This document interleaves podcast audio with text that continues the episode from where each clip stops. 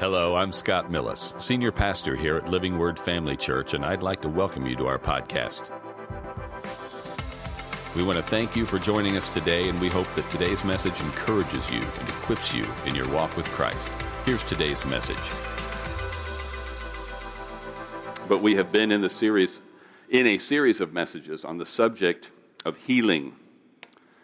Uh, been for a number of weeks now, and every time I think that we've just about uh, wrapped it up, I'm flooded with a host of ideas and principles and even arguments that we haven't covered. So here we go again. Uh, and listen, just so you know, I know there's more to the Christian life than healing. I know there are struggles some of you are facing uh, besides sickness. But I want you to keep a couple of things in mind as we continue with this. Uh, one is this is an important topic. Healing is a, a, super important topic because sickness touches us in so many other aspects of our lives. We can talk about financial difficulties. Well, how many of you know uh, sickness, particularly uh, sicknesses that require hospitalization and surgery, extended illnesses, absolutely affect our finances? I mean, people can literally go broke in a matter of days, weeks, or months because of sickness. Uh, if we're called to do, it affects us energy wise, it affects our ability to go places and do things um, because it just, we live in these physical bodies. And the things that God calls us to do require physical action. And if sickness has uh, laid us up, has crippled us in any way, uh, we may not be able to do right now everything God has called us to do. Uh, the other thing is, and this is kind of where we started, or we've certainly talked about it uh, since we started, is that healing was a huge part of the earthly ministry of Jesus. So it's something that is worth paying attention to. It's not something, well, we found one or two places in the New Testament where Jesus healed somebody, so let's spend eight weeks talking about it. This is something Jesus did all the time, everywhere he went. Yeah, he did other miracles. And yes, miracles are only part of what he did in those three or three and a half years. But his earthly ministry was characterized by three things, and you know what they are preaching, teaching, and healing. These are the things he did everywhere he went. In the early chapters of Matthew, uh, the very early chapters, we read about the genealogy and the birth of Jesus. We read about his baptism. We read the temptation in the, in the wilderness and the calling of his first disciples. And then we read in Matthew chapter 4, beginning in verse 23. Matthew 4:23, and Jesus went about all Galilee, teaching in their synagogues, preaching the gospel of the kingdom, and healing all kinds of sicknesses and all kinds of disease among the people. What was he doing? Teaching, preaching, and healing.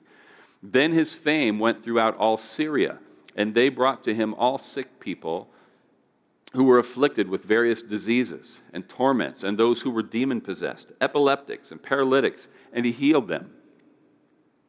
Great multitudes followed him from Galilee and from Decapolis, Jerusalem, Judea, and beyond the Jordan. Now, I was only going to read that first verse to show you how Jesus went about teaching, preaching, and healing everywhere he went. But I read on for a few chapters not just a few verses I read. And I had to address this stuff first because it is so, so important. Oh my goodness, I'm already thinking this is going to go another week or two.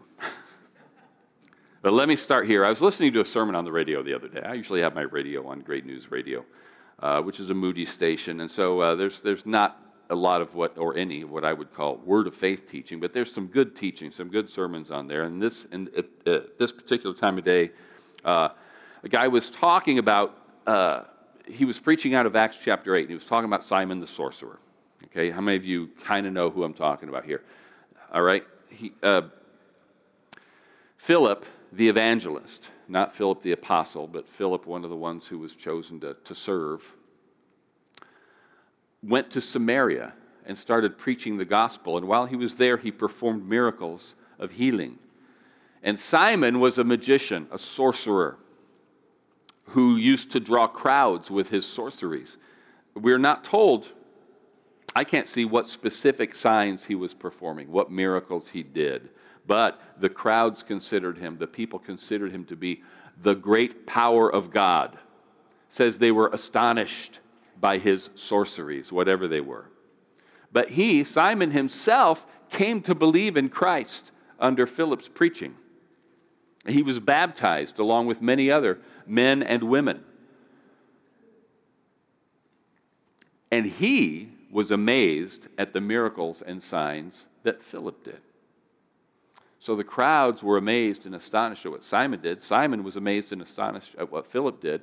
Uh, and he came to believe and was baptized. It goes on to say that Peter and John were dispatched to Samaria to lay hands on the believers there so that they could receive the baptism of the Holy Spirit. And when Simon observed this, he was amazed. And he said, he offered him money. He said, Give me this power so that whoever I lay my hands on, they'll receive the Holy Spirit. He got rebuked for that. And there's a lot of good stuff in that passage. We always we often turn to that passage when we are making the case that the baptism of the Holy Spirit is something that is separate from salvation because clearly Philip and all these men and women were baptized into belief in Jesus Christ before Peter and John got there to talk about the baptism of the Holy Spirit. Simon was already a believing Christian uh, when he saw Peter and John laying hands on people to receive the baptism of the Holy Spirit. But I mention it only because the sermon I was listening to, the speaker was making two main points. And one was this that Simon was performing some kind of miracle or miracles, some signs. And we have to remember something demons are as real as angels. Okay? There is a spiritual world, and there are dark powers that surround us. They are not equal and opposite of God. The devil is not God's equal. The demons are no match for angels. But, and, and, and the, the, everything about the, the power they wield and operate in our lives, uh, they don't have the authority to do that. So they have to operate deceptively. But they really do exist. Uh, so, what these signs look like, I don't know. But the point is that signs and wonders can be real and not from God. Now, it could be that Simon was a talented illusionist. Okay? That he was able to make people believe in these things. And just like if you were a, a, professional magician, could go sit in the crowd and watch somebody else's magic show, and I know how they did that. I know how they did that because I'm one of these too. And then when P, uh, Philip shows up on the scene, he's amazed because this is something real. I can tell the fake from the real, and this guy is real, so he immediately follows him. But I think the Bible is indicating pretty clearly that whatever sorcery Simon was performing, they were real. They just weren't of God.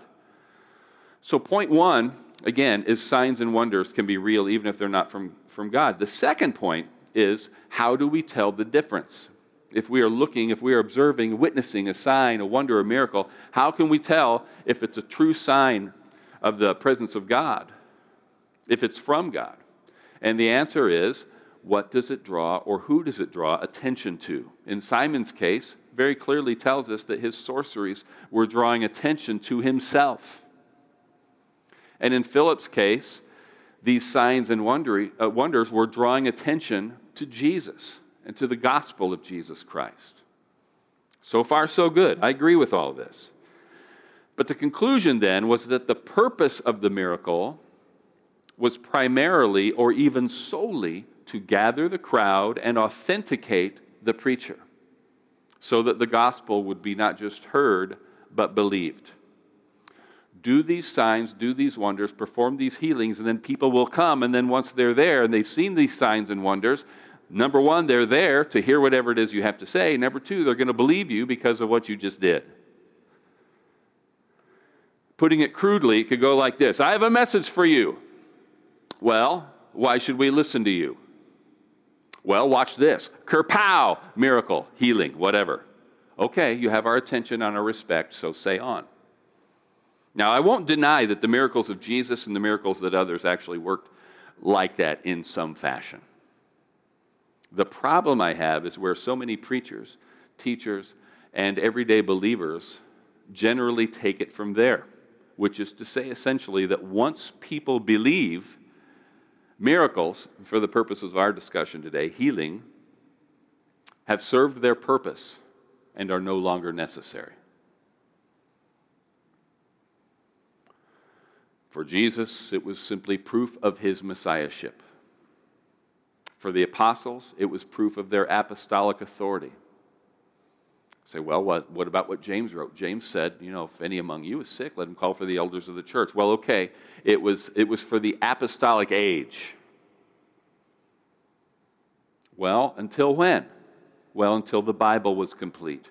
Once we had the canon of Scripture established, and we, and we have something to measure all truth by, by the time you get to that point in the argument, you have departed completely from what Scripture has to say on the subject. You're following a certain kind of logic, but there is nothing in the Bible that says that.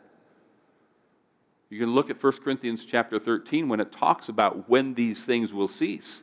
And it's very clearly when we are face to face with Jesus. The Bible doesn't suggest for a second that the gifts, including healing, uh, are, are only necessary until the Bible is written, until, again, until we have the canon closed. It says these things will pass. But how long do we need healing? I'll tell you how long we, we need healing, as long as there's sickness in the world. There ain't sickness in heaven, so gifts of healings will pass. Right? First of all, just look at what happened right here in Acts chapter 8. It says in verse 13 that Simon himself also believed. And when he was baptized, he continued with Philip and was amazed, seeing the miracles and signs which were done. He witnessed miracles after he believed. Jesus himself, remember, said, These signs will follow those who believe. What's the pattern that Jesus is talking about? The signs follow belief not the other way around. It's not, oh, people will believe because of the signs. People will see the signs because of their belief. We've already looked at what Jesus did and what Jesus said in so many cases. Do you believe I'm able to do this? Only believe. All things are possible to him who believes. Be it done according to your faith. Your faith has made you whole. He in many, many cases, required belief as a prerequisite. Look, I maintain that the very act of bringing the multitudes of sick people to Jesus was an expression of something they already believed. Coming to Jesus for healing or dragging somebody else to Jesus for healing was an act of faith because they believed he would heal. Going back to our. Um, I'll, I'll, let me say this first. The miracles weren't there to produce belief. The belief that was there produced an atmosphere for miracles. You go back to the bridge illustration that I shared with you last week. The thing that they were believing was real, it was true. The bridge between their sickness and their healing was Jesus Christ Himself, His power, and His willingness to heal. Faith is what caused them to cross that bridge and come to Him and receive their healing. Now, this is demonstrated even more forcefully by two passages of Scripture that I want to share with you now. The first one is Matthew chapter 16.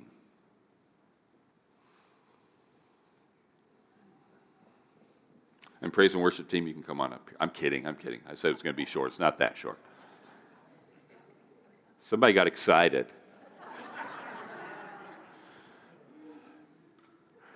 And the Pharisees, and uh, where did I say I was?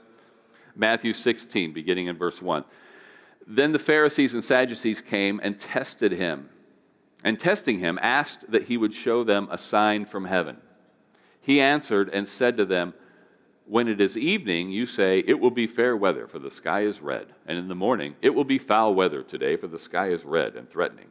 Hypocrites, you know how to discern the face of the sky, but you cannot discern the signs of the times. A wicked and adulterous generation seeks after a sign, and no sign shall be given to it except the sign of the prophet Jonah. And he left them and departed. Now, when they came to him, Jesus had already performed a ton of miracles, especially healing miracles. The previous chapter, right before we read what we just read, it includes the healing of the Canaanite woman's daughter, it includes the healing of the multitudes, it includes the feeding of the 4,000. The Pharisees and Sadducees could not possibly have been unaware of this. Certainly, they had heard of his miracles. Probably they had witnessed some. At least it's likely. But they put the request to him directly and honestly. Look, once and for all, if you are who you say you are, do something. Show us a sign. Do a miracle. Prove it. This is what they came to him with. And my question, before I read Jesus' answer, is well, why not? Why not just do it? Why not show them once and for all? You win the religious authorities over, and look how much easier your job suddenly gets, Jesus. But Jesus says something really amazing here, and we need to see what's at the heart of it. First of all, he tells them basically uh, that they already have the information they need to decide if they're going to acknowledge him. Oh my. I mean, Jesus wasn't stingy with his miracles, was he? And he wasn't healing people in secret, was he?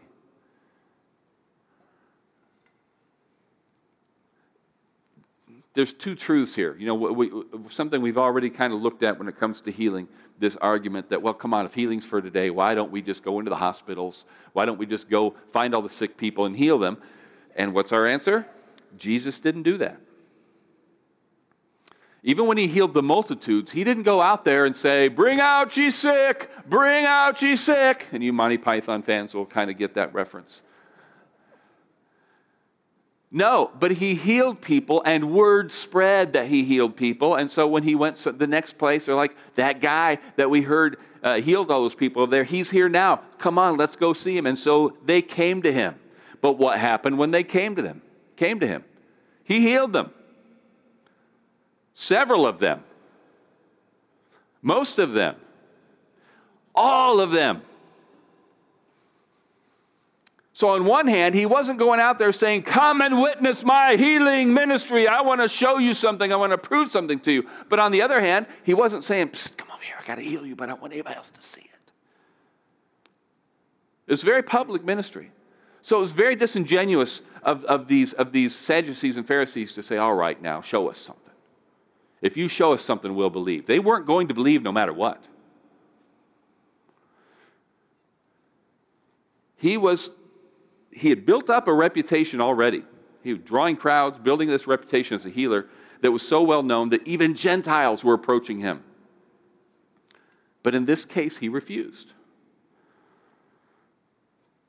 And I would say the first reason is that even if he had done a sign, it would have made no difference to the Pharisees and Sadducees. They'd already made up their minds not to believe. You know, we established earlier that people like Simon the sorcerer were capable of performing miracles. And so, if Jesus had performed a miracle, if he'd showed them a sign, what would they have done? They would have simply attributed it to sorcery or demonic activity. Do I really think they would do that? They did it. Matthew chapter 12, verse 22. Then one was brought to him who was demon possessed, blind and mute, and he healed him so that the blind and mute man both spoke and saw, and all the multitudes were amazed and said, Could this be the son of David? Now, when the Pharisees heard it, they said, This fellow does not cast out demons except by Beelzebub, the ruler of demons. They didn't argue whether this sign, this miracle had taken place. They said, Well, it's demonic power. It doesn't prove anything. So, do you see again how dishonest it was to say, Well, just show us a sign? If he'd shown them a sign, they would say, Well, you're doing that demonically. They did not, they were disinclined to believe before they asked that. People say that today. I would believe it. You show me video evidence. You show me a doctor's report. And then, then I'll believe. No, they'll find some other way to explain it away if they are disinclined to believe in the first place. My other answer to the whole, why didn't he just do a sign for them, is the more important one at least to me, especially as it concerns healing. And it's simply this He's saying, That is not why I do this. You're asking me to do something to prove who I am. That's not why I heal people. I'm not out here doing magic tricks to prove anything or to gain fame, to gain a reputation. I heal because I have compassion on the sick. I heal because I came to redeem mankind from the curse of the law. Which brings me to the second passage I want to share. And that's in John, Gospel of John, chapter 14. This is the scene, this scene, this last uh, uh, time that he gets to spend, the, the Last Supper and the washing of the feet, this time he's spending with his disciples, preparing them for his departure, his crucifixion. And in John chapter 14, uh, we'll begin in verse 7, where he says, If you had known me, you would have known my Father also, and from now on you know him and have seen him. Philip, the apostle, the disciple, said to him, Lord, show us the Father, and it is sufficient for us. This is an exciting moment. Jesus just said, From now on, you see the Father. And Philip's like, Oh, just show him to us, and that's enough. Just like Moses said, Show me your glory. Verse 9 Jesus said to him, Have I been with you so long, and yet you have not known me, Philip? He who has seen me has seen the Father. So, how can you say, Show us the Father? Do you not believe that I am in the Father and the Father in me? The words that I speak to you, I do not speak on my own authority, but the Father who dwells in me does the works. Believe me that I am in the Father and the Father in me, or else believe me for the sake of the works themselves. This is so important because it says so much about the character of God and his will to heal. Jesus is emphasizing that central to his mission, including his earthly ministry, is to demonstrate and to reveal God the Father. You know you want to know what God looks like, acts like, talks like? Look at me, follow me, listen to me. You want to know how God responds to sin? Look at me, says Jesus. You want to know how God the Father responds to demonic power and possession? Watch me and watch how I deal with it. You want to know how God the Father responds to sickness? Look at my healing ministry. Because there's nothing I do that is any different from what God the Father does. His response is my response. His will in heaven is being done on earth. There is nothing that is going to mislead people or contradict God. If I show you something, it's something that God Himself wants you to see about Him. This is what's so beautiful and crucial about the healing of the multitudes and the phrase, He healed them all. Jesus wasn't out there looking for an opportunity to prove anything. He was out there demonstrating the love, the power, and the will of God the Father. It goes to the very character of God and goes back to our first message in this series where God identifies himself as Jehovah Rapha, the God who heals you. Now, that last phrase he says up there, or else believe in me for the sake of the works themselves, strikes me almost as a concession in the broader context of this conversation. Look, guys, I've been with you for three years. And after all you've seen and heard, after all I have invested in you, surely you understand that there's nothing I say, nothing I do that doesn't clearly show you who God the Father is. You should by this time understand that the words I'm saying and the works I'm doing are the words and works of God the Father Himself, but at least believe me on account of the works you've seen me do. Once we grasp this, remember, even, uh, even elsewhere, Jesus said that the works he did were the works he saw his Father in heaven doing. Once we grasp that healing is not a, a, a spectacle, it's not even merely an apologetic. I've heard that said by one of my favorite speakers, had said that the, the whole place of the miracle in the Old and New Testament is as an apologetic. It's not true. It does serve that purpose, it does serve as proof, but that's not the main role of the miracle. Uh, it's, the, it's a revelation of the very character of God, of His will. The idea that healing goes away uh, once belief is established. This is nuts. I'll show you. The mir- this idea that the miracle has served its purpose once people confess Christ. This idea becomes offensive to me because it looks like the old bait and switch. Come, see the power of God. Healings are happening, so come here and see the man through whom they are happening. So people come to Jesus. They come to him in need of healing. They come to him bringing their loved ones who are in need of healing, and they receive healing, and they hear the gospel, and they believe, praise God, and then later they need healing, and Jesus says, Oh, no, you don't understand. That was just to get you to believe in me. You don't need it anymore. Or at least you don't get it anymore. Does this make any sense at all? God is not going to do something, He's not going to do anything that is outside His essential character, His nature, His will, in order to convince you to surrender your life to Him. He draws you to Himself, draws us to Himself with His divine attributes and expressions of His redemptive love the things he draws us with are not something he shows us and then hides from us once we come to him. And I'm talking about uh, healing, deliverance, protection, provision, all these attributes and expressions absolutely continue for those of us who are in Christ. I got a couple more things to say, but praise and worship team, you really can come up here now. Just kidding. Sit down. No, I'm kidding. Come on up. I want to let that sink in for a second, though. Why would God draw people? Why would Jesus draw people to himself and to the Father with healing or provision in the case of the feeding of the 5,000, and then say, Ah, now that you're here, now that you believe in me, no more miracles, no more healing, no more supernatural provision? Because he's not doing that. It's not just a look at this, it's a look who I am. Look who the Father is. Look what I do. Look what He does. These are all tied together. He doesn't change. Next week, maybe try to wrap this series up next week. We're going to look at how God has promised these things healing, deliverance, provision, protection in order to make us effective, not necessarily to make our life easy.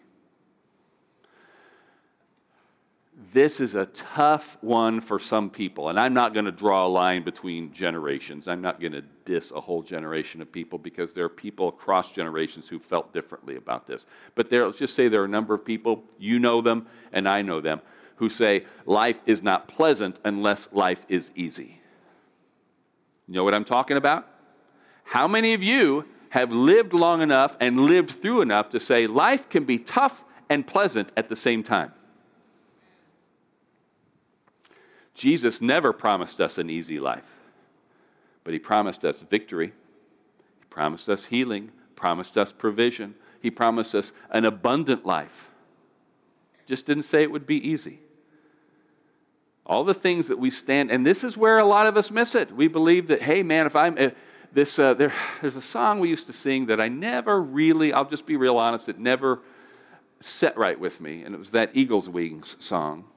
Where, and there was a line, and now I fly on eagle's wings. I'm soaring above everything that the devil had in store for me uh, flying through life, reigning like a king. Now, do we, do we reign as kings and priests? Yeah, we should. We've got authority and all this stuff. But this soaring above everything, the, I guess the, the sense of this song was nothing bad ever happens to me as long as I'm in faith, as long as I'm believing God and in His will and confessing. And that's really not the message of Jesus. He promised us tough times. He promised us trouble. That's not soaring above everything. All right? You will have trouble, but it'll all be down there. You're going to be sailing above it. No, you're going to be right in the thick of it. But you, he promises us victory in everything. And it kind of goes back to something I said earlier on this. I don't, I don't think it's reasonable to expect that sickness will never touch us, but healing is always God's will.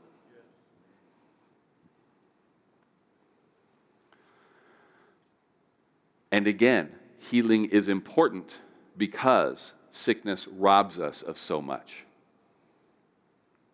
These are things we're going to look at next week. We are going to look, hopefully, next week, at what we can do to keep our healing once we've received it.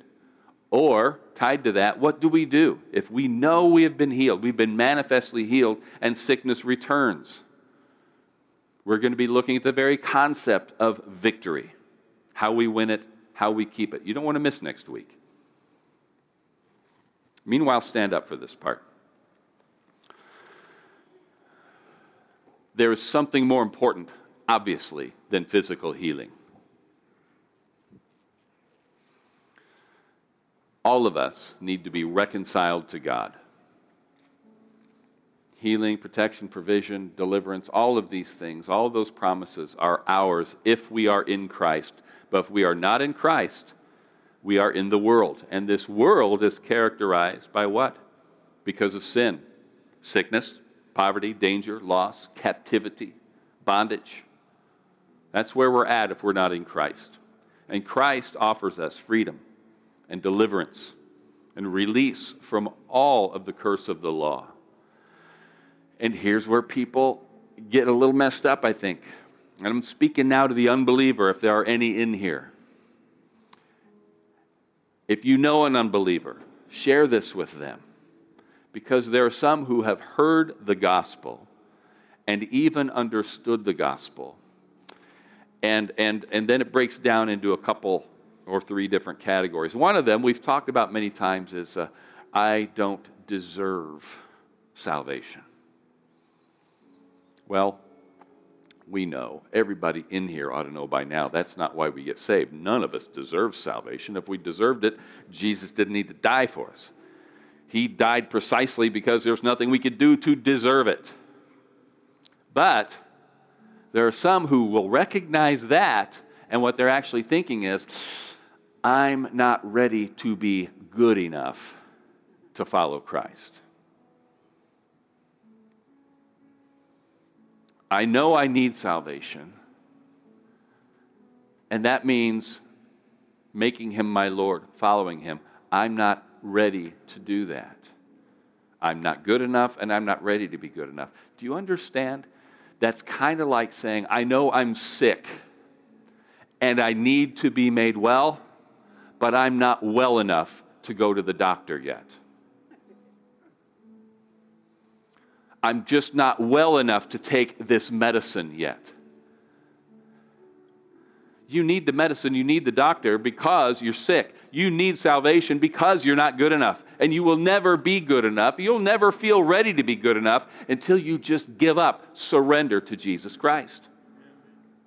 You say, what? He's got, but I don't even want to be that good right now. If you recognize your need and you are desperate enough for salvation, God will meet you there because it is Him who is at work within us, both to will and to work for His good pleasure. He will actually change your desires. You don't have to be good enough because Jesus was good enough. All you got to be is in Him.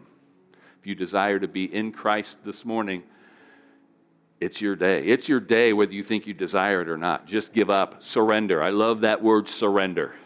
That's not something I want, but I give up. I can't fight it. Now is the time. Today is the day of salvation. I'm going to go ahead and lay hands on the sick again, too. And I'm going to do it quickly like we did last week. And I want to remind you of this.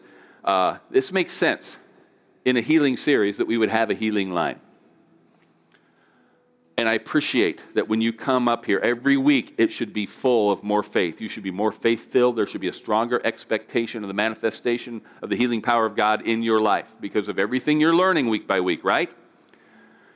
But even if the message isn't on healing, and even if we don't carve out a section of the meeting to have a healing line, every week it's announced there'll be people up here to pray with you. If there's sickness in your body or any other need, you ought to come up here with the same faith to receive that healing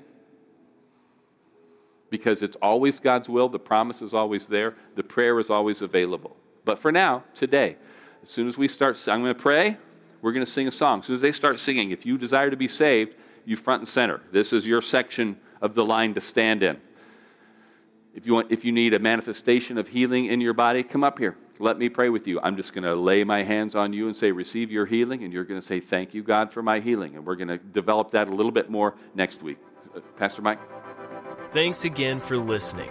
To hear more messages like this one, make sure to subscribe and check out our podcast channel for past episodes.